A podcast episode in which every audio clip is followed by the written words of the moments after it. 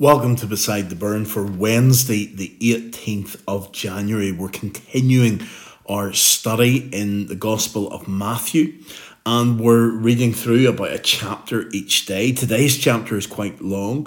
It's going to be Matthew 10, verses 1 to 42. So there's a lot in this chapter. It'll take us a little bit of time to read it. Uh, but the important thing about this whole process is that we do read the whole of the Gospel that we listen to what God is saying to us through these passages. And once again, I want to stress I'm just taking out a couple of thoughts that have occurred to me as I've been reading the chapter, what God's been saying to me. You may well get something else from the passage because 42 verses, there's a lot of things there. I'm certainly not covering all of that.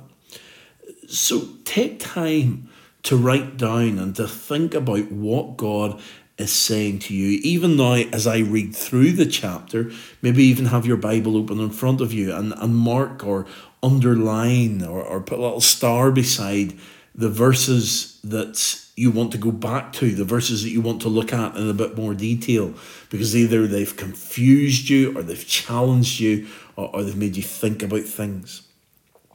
And what we've got to realize today in chapter 10 is that at the end of chapter 9, Jesus was encouraging us to ask the Lord of the harvest to send out workers into his harvest field. And then immediately in chapter 10, we find Jesus calling 12 disciples and sending them out. And as he sends them out, they face all sorts of opposition and difficulties and dangers. And Jesus goes through them and tells them about all these things that they're going to face. But that shouldn't discourage them. In fact, that should keep them going. And yet, these are the very things that might discourage us in our faith if we were to encounter them as we seek to serve God. And yet, Jesus is saying to them, Look, this is not to be discouraged. This is what happens to my followers. So there's not something going wrong here. This is the way that it is. So let's read together um, Matthew 10, verses 1 to 42, and then let's think about what we're hearing here. Jesus called his twelve disciples to him and gave them authority to drive out impure spirits and to heal every disease and sickness. These are the names of the twelve apostles. First, Simon, who is called Peter, and his brother Andrew, James, son of Zebedee, and his brother John, Philip and Bartholomew, Thomas and Matthew the tax collector, James, son of Alphaeus, and Thaddeus, Simon the zealot, and Judas Iscariot, who betrayed him. These twelve Jesus sent out with the following instructions. Do not go among the Gentiles or enter any town of the Samaritans. Go rather to the lost sheep of Israel. As you go, proclaim this message The kingdom of heaven has come near. Heal the sick, raise the dead, cleanse those who have leprosy, drive out demons. Freely you have received, freely give. Do not get any gold or silver or copper to take with you in your belts, no bag for the journey, or extra shirt or sandals or a staff, for the worker is worth his keep. Whatever town or village you enter, search there for some worthy person and stay at their house until you leave. As you enter the home, give it your greeting. If the home is deserving, let your peace rest on it. If it is not, let your peace return to you. If anyone will not welcome you or listen to your words, leave that home or town and shake the dust off your feet. Truly, I tell you, it will be more bearable for Sodom and Gomorrah on the day of judgment than for that town. I am sending you out like sheep among wolves. Therefore, be as shrewd as snakes and as innocent as doves. Be on your guard. You will be handed over to the local councils and be flogged in the synagogues. On my account, you will be brought before governors and kings as witnesses to them and to the Gentiles. But when they arrest you, do not worry about what to say or how to say it. At that time you will be given what to say, for it will not be you speaking, but the Spirit of your Father speaking through you. Brother will betray brother to death, and a father his child. Children will rebel against their parents and have them put to death. You will be hated by everyone because of me but the one who stands firm to the end will be saved. When you are persecuted in one place, flee to another. Truly, I tell you, you will not finish going through the towns of Israel before the Son of Man comes. The student is not above the teacher, nor a servant above his master. It is enough for students to be like their teachers and servants like their masters. If the head of the house has been called Beelzebub, how much more the members of his household. So do not be afraid of them, for there is nothing concealed that will not be disclosed, or hidden that will not be made known. What I tell you in the dark, speak in the daylight. What is whispered in your ear, proclaim from the roofs. Do not be afraid of those who kill the body but cannot kill the soul. Rather, be afraid of the one who can destroy both soul and body in hell. Are not two sparrows sold for a penny? Yet not one of them will fall to the ground outside your Father's care, and even the very heads of your head are all numbered. So don't be afraid. You are worth more than many sparrows. Whoever acknowledges me before others, I will also acknowledge before my Father in heaven. But whoever disowns me before others, I will disown before my Father in heaven. Do not suppose that I have come to bring peace to the earth. Do not come to bring peace, but a sword.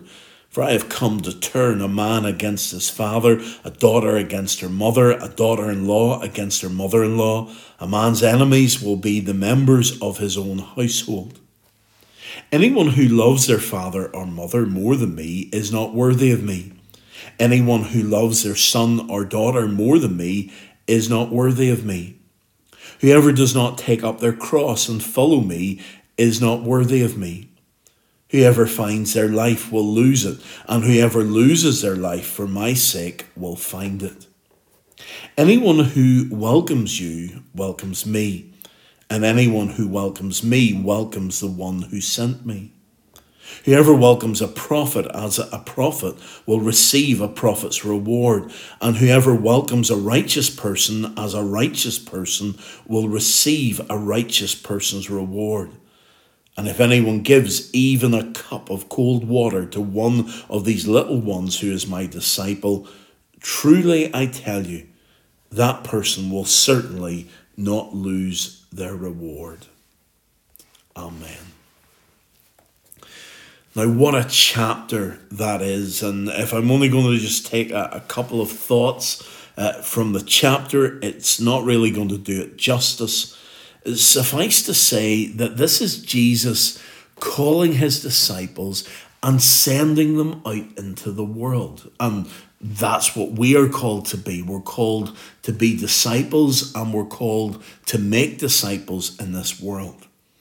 And we can expect the same sort of reaction that these first 12 disciples received when they went out. We sometimes think that if people are against us, if people do not respond to the gospel whenever we share it with them, that we've done something wrong, that we're inadequate, that we don't deserve to be called disciples. And all of those things are the ideas that Satan puts into our heads. But what we find in this passage is that here are the 12 that Jesus called, and they are facing the opposition and they are facing the problems. So, in a way, that should encourage us that as long as we are faithful and we keep serving and we keep sharing, then we allow God to call others to Himself. the reason behind going out into the world, going out into this harvest field, is given to us in verse 7. The kingdom of heaven has come near. And once again, this is Matthew's theme of Jesus being the king and the kingdom of heaven coming near. And that is the encouragement that we need to start sharing the good news with others and telling them about Jesus. There is so much in this passage about what we do and about what happens. We're told in verse 14 if anyone will not welcome you or listen to your words, leave that homeward town and shake the dust off your feet. We're not to waste our time with those who have no time for the gospel. Yes, we're to tell them, we're to give them the information, but there are many more people. Jesus said that the fields are white on the harvest. The harvest is plentiful, but the workers are few. We're to move on and reach out to others who will respond. And we're told that this is difficult. Verse 16, I'm sending you out like sheep among wolves. There's nothing easy about what Jesus is calling us to do, but he tells us that we will be hated by others. But we're not to be afraid. We're not to be afraid, especially in verse 28, of those who are able to kill the body but cannot kill the soul. Rather, we should be afraid of the one who can destroy both soul and body in hell.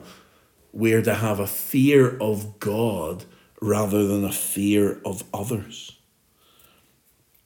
And we're told that God cares for us and wants us to take up our cross and follow him. And verse 39 is perhaps one of the most profound statements in the whole passage. Whoever finds their life will lose it, and whoever loses their life for my sake will find it. This is how we're to live. This is the value system that we're to follow.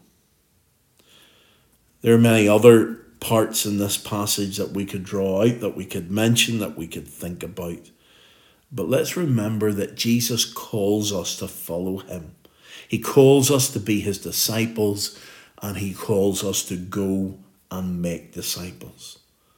So let's pray. Lord God, it encourages us whenever we read this passage and we see the dangers that are ahead of us, that you understand you know what we're facing. So, Lord, help us, we pray. Help us to find hope in you and help us to tell others about you. Amen.